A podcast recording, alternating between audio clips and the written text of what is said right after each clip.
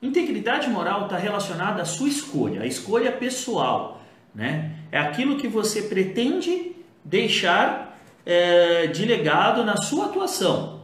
É atuar de forma ética, de forma íntegra, de forma honesta. É você não inventar coisas na perícia que não existem. Já escutei gente falar que ser assistente técnico é vender a alma para o diabo. Não é assim.